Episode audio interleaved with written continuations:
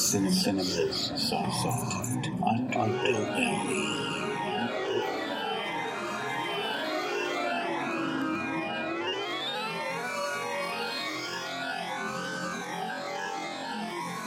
Hello, everyone. Welcome to another episode of Cinema's Soft Underbelly. I am your host, Eugene Weaver, and if you're listening to this show, then you probably have a good idea that this show is all about exploitation movies, gems in the rough, little seen movies, and movies that should be discovered uh, or rewatched, all that good stuff.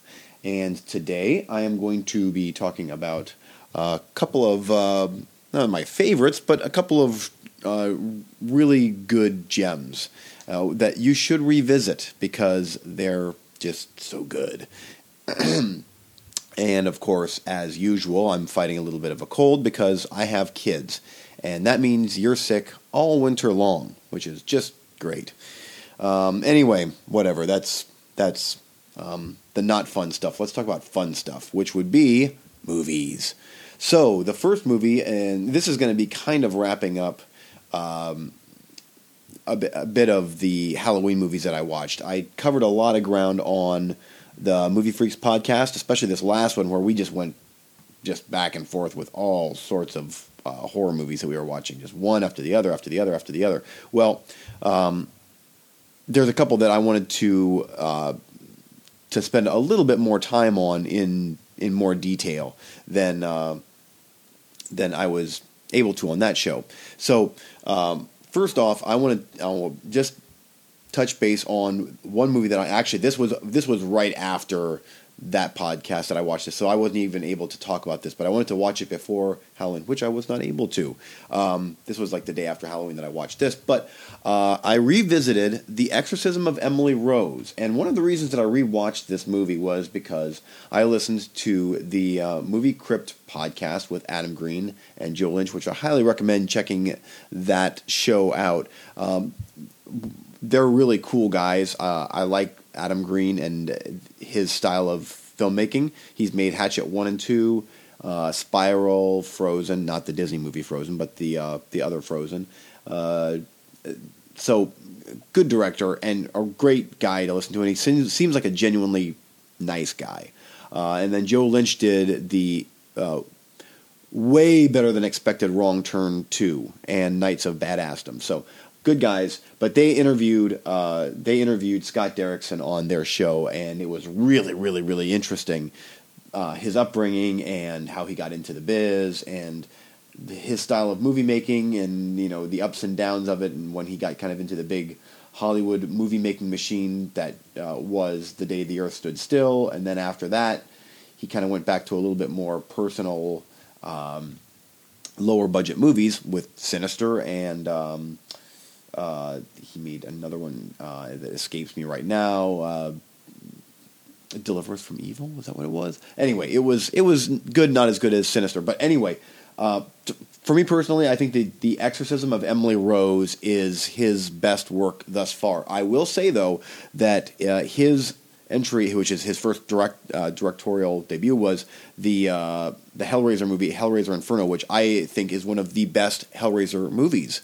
This little direct to video sequel that was almost an in name only uh, movie that they tacked on Pinhead a little bit, and it works. It, it's a really, really, really good movie. So I urge you to check that one out. Um, but the one I want to talk about today is Exorcism of Emily Rose. Now, this is one where some movies uh, benefit so much from a director's cut or an unrated version, whatever.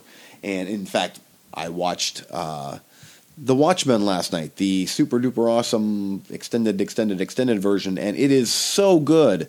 And everything that's in there needs to be in there and feels like it fits. Uh, this is this one here though, The Exorcism of Emily Rose was PG thirteen, and I remember when it came out. I'm like, oh, really? PG 13? Ah, come on. This is a 2005 movie, so it's already 10 years old. Uh, watched it with my co host, Eric Marner. We went up to Massillon Movie Theater, watched it, and we were totally blown away with it, with just how unbelievably scary this movie was. And it truly is scary. Um, this is proof that you don't need an R rating to make a genuinely horrifically scary movie this is right up there with The Exorcist as far as that unsettling I feel really uncomfortable watching this type of thing, uh, which is a good thing. I like to feel that way. I like when a movie can get to me like that, and this movie did get to me like that. Um, it the the tone of the movie um, was so oppressive, I guess you could say, and uh, the score, everything about the movie just it worked. It worked so so good. But uh, getting back to the rating, um, so I hear when it's coming out on DVD, uh, and then after a while Blu-ray. This this is back in two thousand five. Uh, ooh, unrated cut. All right. So what's what's the unrated version like? This is one of those movies that. Um, I can't tell a I, I don't notice a discernible difference. And there's even movies where 30 seconds or a minute more makes the movie so much more visceral and mean. This movie here, it still feels honestly kind of like a PG 13 rated movie. I think some of the stuff that they uh, that they added in, I believe, were like instead of black and white photos of Emily, uh, Emily's like her picture of Okay, I, I guess I should get into the actual storyline of this movie. Uh, young girl goes to college, gets possessed, and most of the movie is a courtroom drama, which is so good, and you're so invested in that courtroom drama with this priest that tried to exorcise Emily Rose of these demons, and in doing so, and this is no spoiler, this is what the movie's about. Uh, in doing so, uh, it kills her, and so that's what the the whole movie is about. But I believe that some of the stuff in the PG 13 rated version were they show pictures of her deceased, and uh, I believe those pictures were in black and white. And here in the movie, they're kind of colorized, I guess, but it's kind of it's still off color, I guess you could say. But anyway, regardless, um, I don't want to harp on that too long because it really doesn't make a difference to me. Uh, so if you only watch this movie PG thirteen rated version, doesn't matter. I don't think you're missing uh, the what makes the movie so good and what it is. Uh, whereas some movies, it you definitely need to check out the extended version or the unrated version. Um, so, but Tom Wilkinson's in this, Campbell Scott, uh, Laura Linney, and she is so good in this as the attorney that is uh, that has to uh, that she is uh, the attorney of uh, the priest uh, Tom. I'm just fumbling my words here because I'm half sick. Uh, Tom Wilkinson's character. So she's representing him, uh, the defendant, and uh, it's just such a good movie. And as scary and oppressive as it is, it actually has a genuinely positive uh, message of faith, which is so impressive uh, for for how scary it is and how evil it sometimes gets. It's still um, I mean, this movie here could almost be considered. Um, I don't want to say a Christian movie, but it kind of is. But I and I would never ever recommend this to most of my family and friends, uh, just because it is very much a you know a demonic possession movie. But man, it is so good and so well made uh, for a lower budget movie. but I just I like how things are wrapped up. Uh, that there may be no happy happy endings uh, in movies like this because this this the closest thing I can compare this to honestly is The Exorcist, and The Exorcist I still think is that is the uh, go to movie for exorcist exorcism type things, and there's been a lot of movies that revolve around exorcisms. And the Exorcist is the granddaddy of them all, and it still holds up today. It's not an easy watch. Uh, in fact, Exorcism of Emily Rose is a lot easier to watch than The Exorcist, and I think a lot of that is due to just how oppressive that movie is and evil. Like that movie just feels evil, and even when it's done, it's like, oh right, good triumphed over evil. Eh, you, you just don't feel that way in that movie. So uh, anyway, but I highly recommend you check out this movie. It is based on a true story. Um, I'm not going to get into all the details. Uh, sure, there. I'm sure that there was some things that were accurate, and then there was, I'm sure, some things that were not. But this is one of the first movies, if not the first movie, that utilized CGI, and it's been done before, especially in uh, oh, what was the movie called? Um, Grave Encounters. Uh, where you look at a person and the person's face like almost like in a split second kind of melts and their eyes turn black and like it, their face kind of just like melts. And it's a split second thing and it works so well and is so scary uh, and it's done in this movie. This is the best use of that little scary technique uh, as well as bones cracking. Like when emily is possessed we see her going through different like different transformations and uh, like extreme yoga uh, as seen through the eyes of a possessed woman. And it, it it's just creepy. Ugh, it's creepy. So and she does a really good job. I believe that is um, what is her name uh, that, that plays emily. She was actually in some other movies as as well. Uh, jennifer carpenter. And uh, she was in Oh, that's it. She was in quarantine, uh, which she was actually the uh, the uh, host of the the late night show that was being shot in this uh, fire department in quarantine, which I think is a pretty good movie. It's not great, but it's a it's a good movie. Uh, so anyway, she's been in some other stuff, and uh, she did really really good in this movie. So I highly recommend.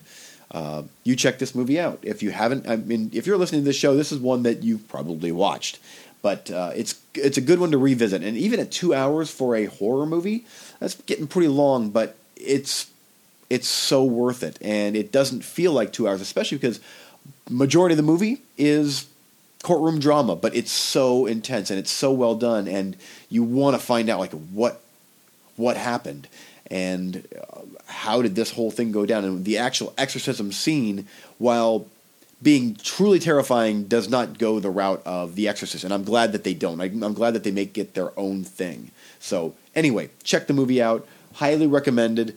I'm sure you've seen it already, but if you haven't seen it in a while, watch it again because it's totally worth it. So, next up is a movie from the 70s. And, you know, at this point, I'm pushing 100 episodes almost. I may have talked about this movie. I probably did. I don't remember anymore. So I'm going to talk about it again. And that is 1977's The Sentinel. And the reason I'm going to be talking about this movie is one, it ties in a bit with the with the exorcism of Emily Rose and being uh, the it, the movie is a spiritual type thing, but also I have this now on Blu-ray. Finally, uh, this is one that I uh, I, I very seldomly watch DVDs anymore because it's just too painful. I don't like the quality, the sound. Uh, so I generally try to watch Blu-ray or HD streaming or nothing. And this is one that was not available for the longest time. So because I like the movie so much, I would just revisit it on DVD and revisit it on DVD again and again. I watched this movie numerous times on DVD Finally, it's on Blu ray. So, I'm going to give just a short synopsis here of the movie. When a beautiful model, Allison Parker, rents an apartment in a gloomy New York brownstone, little does she realize that an unspeakable horror awaits her behind its doors, a mysterious gateway to hell. Allison likes her eccentric new neighbors, so it comes as a shock when she's told that, ex- except for a strange old priest, she's the only tenant based on Jeffrey Konvitz's best-selling novel. This contemporary gothic chiller features amazing special effects by legendary Dick Smith uh, and an incredible ensemble cast starring Chris Sarandon, uh, Jose Ferrer, uh, John Carradine, Burgess Meredith, Beverly D'Angelo, Jeff Goldblum's in this, Tom Berenger, and Christopher Walken. Directed by Michael Winner of Death Wish comes up with uh, something to terrify everyone in this spine tingling exercise in supernatural horror. So, this movie came on the heels of The Omen and The Exorcist, and it works so well. This I consider to be uh, a gem in the rough. And it took me a long time to finally watch this movie. And this is even after some friends of mine told me, you really should check this out. This is way back in the VHS days. Uh, and I'm like, yeah, I, I'm good. I'm good. This is probably not going to be good. I finally watched it. Wow, what a great movie! This is uh, this is right up there with the original Omen, and even uh, honestly, even uh, The Exorcist. It's not uh, it- it's a bit different, but it still has its spiritual aspect about it. And I, I think it's cool that um, this feels just a little tiny bit like Lucio Fulci's The Beyond, which The Beyond came out in 1980, 81. And uh, I don't think that Lucio Fulci stole from this movie, but the whole gateway to hell uh, in a hotel or, a big building, eh, similar to The Beyond, just a little bit, just a little bit. But what makes this movie so good is it's it's only 90 minutes long, but it it's very um, leisurely paced, and uh, it, it takes its time to build up. And then just, I don't want to say when you're getting bored, because I've never bored in this movie, but just when you're like, okay, what's going to happen? Something majorly happens, like a big set piece happens, and it's like, oh man, that was crazy, or that was really scary. And this movie really is scary without being a the loud shock jump you know jump out of screen into into frame scares it's just got that creepy atmosphere feel to it and it works incredibly well. Uh, chris sarandon is great in this and if you don't know who chris sarandon is come on. Uh, horror fans should know who this guy is. He is a great actor. He was in princess bride fright night child's play. He was in bordello of blood uh, the uh, tales from the crypt movie, which I will say I think is another gem in the rough. I actually quite enjoyed that movie upon rewatching the Blu-ray. It's one you should give another watch to. Uh, he was in, uh, well, yes. Anyway, he, you know who the guy is. He's great, and he's he's really good in this as well. So, uh, anyway, this is definitely one that if you haven't seen, it's worth buying the Blu-ray to watch it. Trust me, it's that good. Uh, it's, uh, it's I think mainly because it kind it felt like it kind of got lost in the shuffle of other supernatural thrillers back in the day, and it's it's it's a worthy offering in that time period, and it still holds up.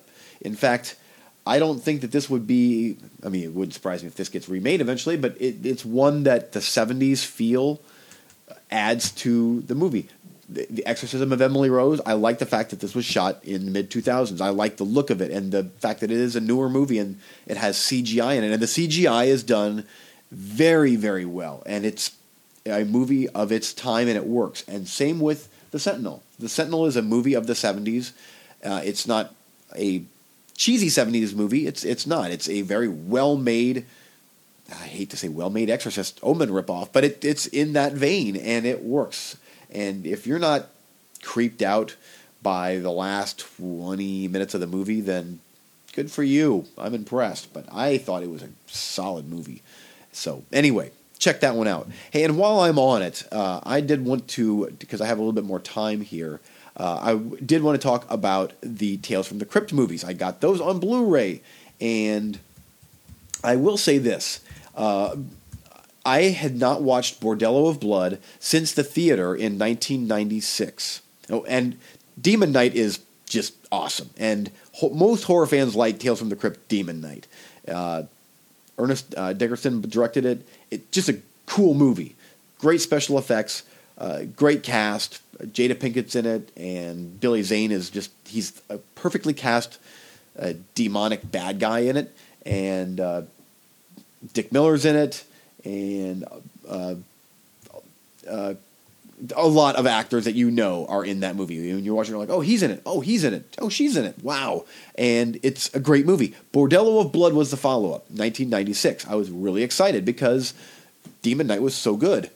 Well, then this thing comes out, and I did not like it when it came out in the theater. I only watched it once, but I had to revisit it on Blu ray, of course. And guess what? It's actually not that bad. I would go so far as to say I, I enjoyed it for what it was.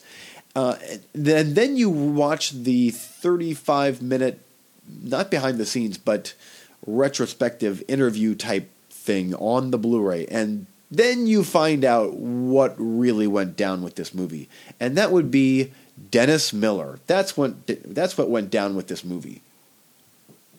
So, um, I've been a mild fan of Dennis Miller's uh, until this movie. Um, he seems like a complete and total asshole. Uh, and that's pretty much almost everybody uh, in a roundabout way says that. Uh, the guy should have never been in this movie to begin with, but uh, the producers threw a million bucks at him, and so he starred in it. And he was a jerk on set, and he wanted to shoot all of his scenes first thing uh, when they started rolling, so that he could get out of there. So he wasn't even on set that much. He would just get his stuff shot, and then he'd leave, and then the rest of the actors would have to act against not him, uh, another actor filling in, and it was really difficult. Uh, he badmouthed the movie on late night, like the the late night shows, and uh, it's interesting listening to Corey Feldman, who I really like. Corey Feldman, I've liked him throughout his entire career, but listening to him talk about how this guy acted. Uh, yeah, stay out of the movies, Mr. Dennis Miller. Keep to your right wing Republican BS, whatever you like to spew. Uh, but not impressed at all. He even changed the script up. Like he he would just come in and like, I don't like this. I rewrote my stuff. I want to make it this way. Uh, so not impressed. I will say this though: he is a comedian, and he has some really funny lines that I'm guessing that he came up with. But um, be a professional. You know, even if it's something silly like Bordello of Blood, try to be a professional. Like I'm, I'm not an actor. I wish I would be in movies. Uh, I would be a professional. That's that's what you try to be. So, uh, I, and again, watching this, I really wish that Corey Feldman would get more roles. Uh, I just think he's a cool actor. I mean, he yes, he is a child of the '80s, and most of us remember him from Lost Boys and, and Goonies and stuff like that, and Stand by Me.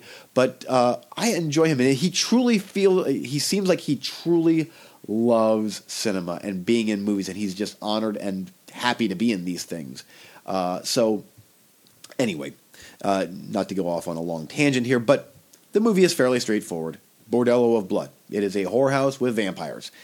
There you go. There's not much to the movie, but it's fun, and uh, it it could have been excellent. Like it could have been a Demon Knight, which Demon Knight truly is. To me, Demon Knight feels like uh, kind of like From Dusk to Dawn, a, a kind of a version of From Dusk to Dawn. But the practical effects in it are so good, and even in this movie, there's some good practical effects, and there's some some cheesy but fun CGI that, while dated, I'm like that's actually not that bad for how they're utilizing it, and it kind of goes along with the cheesy feel of this movie.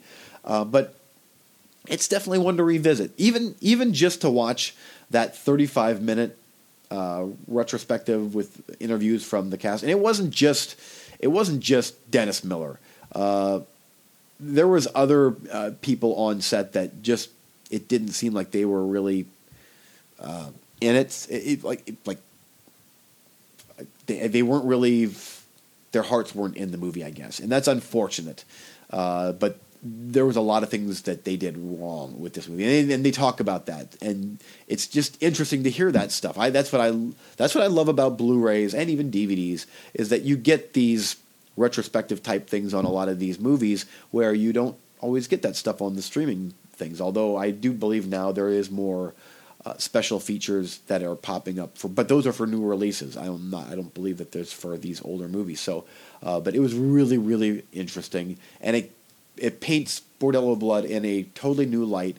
Watching it, you're like, you know, this is about as good as they could have made this movie with, under the circumstances that they were shooting in, and it just wasn't good. And there were things that were not planned out right, and the crew that was hired, it just everything was difficult. But the end product wasn't bad. Uh, wasn't bad at all. I enjoyed it. But Demon Knight, though, uh, man, what a fun movie that was. Um, I know that sounds hokey, but it it was just a kick ass movie. You know, it uh, it was funny, and uh, it was well directed, and uh, uh, they even get into a little bit of the of the uh, religious aspect in this movie. So it's not just demons trying to break into this hotel and there's a group of people in the hotel fighting off the demons.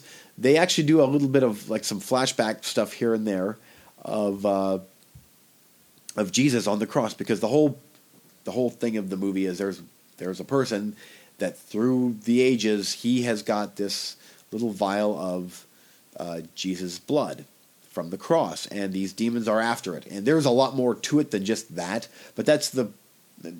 So finally, this Billy Zane character, Billy Zane's character, he finally catches up with the one guy that has this vial of blood. They hold up in this hotel, and Billy Zane and the demons are trying to get in.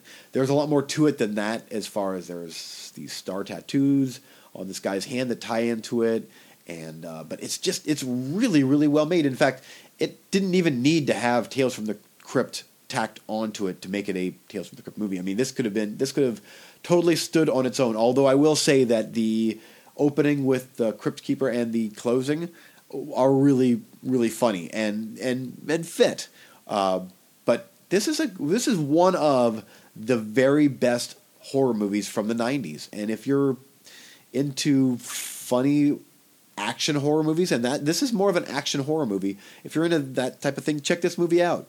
It's really good. And even Bordello of Blood, uh, if you do watch that, I urge you to watch the special features. And even the special features on this are really good, although things seem to go very smoothly on this uh, with the in the retrospective, and that probably is why the movie is a better movie because things went went good on the movie. So anyway, great movie. Uh, so I covered actually more movies than I thought I would, um, and I'm going to probably start to wrap up here. Uh, so anyway, Sentinel, uh, big thumbs up. Check it out. Exorcism of Emily Rose. Definitely give that one a rewatch. It holds up so well, and I have a feeling that that one's going to hold up 10 years from now, 20 years from now. I think that that is going to be uh, not well, not The Exorcist. It is going to be up there with the best possession movies ever made. I think and then re- re- revisiting the Tales from the Crypt movies. And there was one other Tales from the Crypt movie, Ritual, that was a, uh, yeah, it wasn't good. Uh, just let's just stick with the first two, shall we? It's unfortunate that they didn't continue that series because it was. Uh, it started so strong with Demon Knight, and then they stumbled a little bit with Bordello Blood, and then they completely fell on their face with Ritual.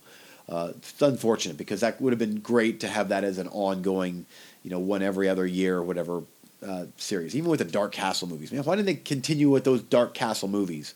Uh, they were they were really good. Ghost Ship and uh, House on Haunted Hill. I wish there'd be more of those. So anyway, I'm blabbing now. You can get a hold of me at Eugene-Weaver at hotmail.com for any questions, comments, movies I should watch, movies I should stay away from, blah, blah, blah, all that good stuff. Make sure to tune in to Cinema Sidekicks, our friends over at iTunes.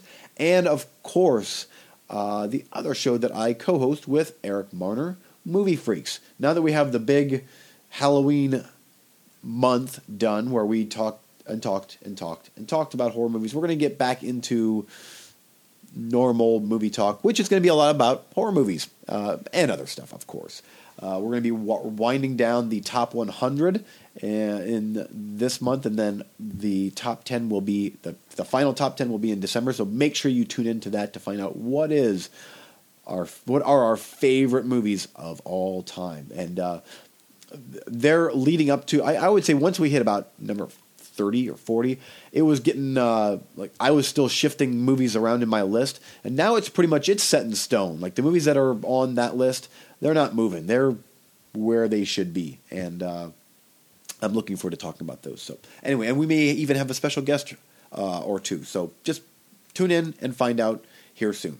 Uh, so anyway, that's going to do it for my show today. Tune in next time for Lord only knows what I'm going to talk about. Thanks for listening.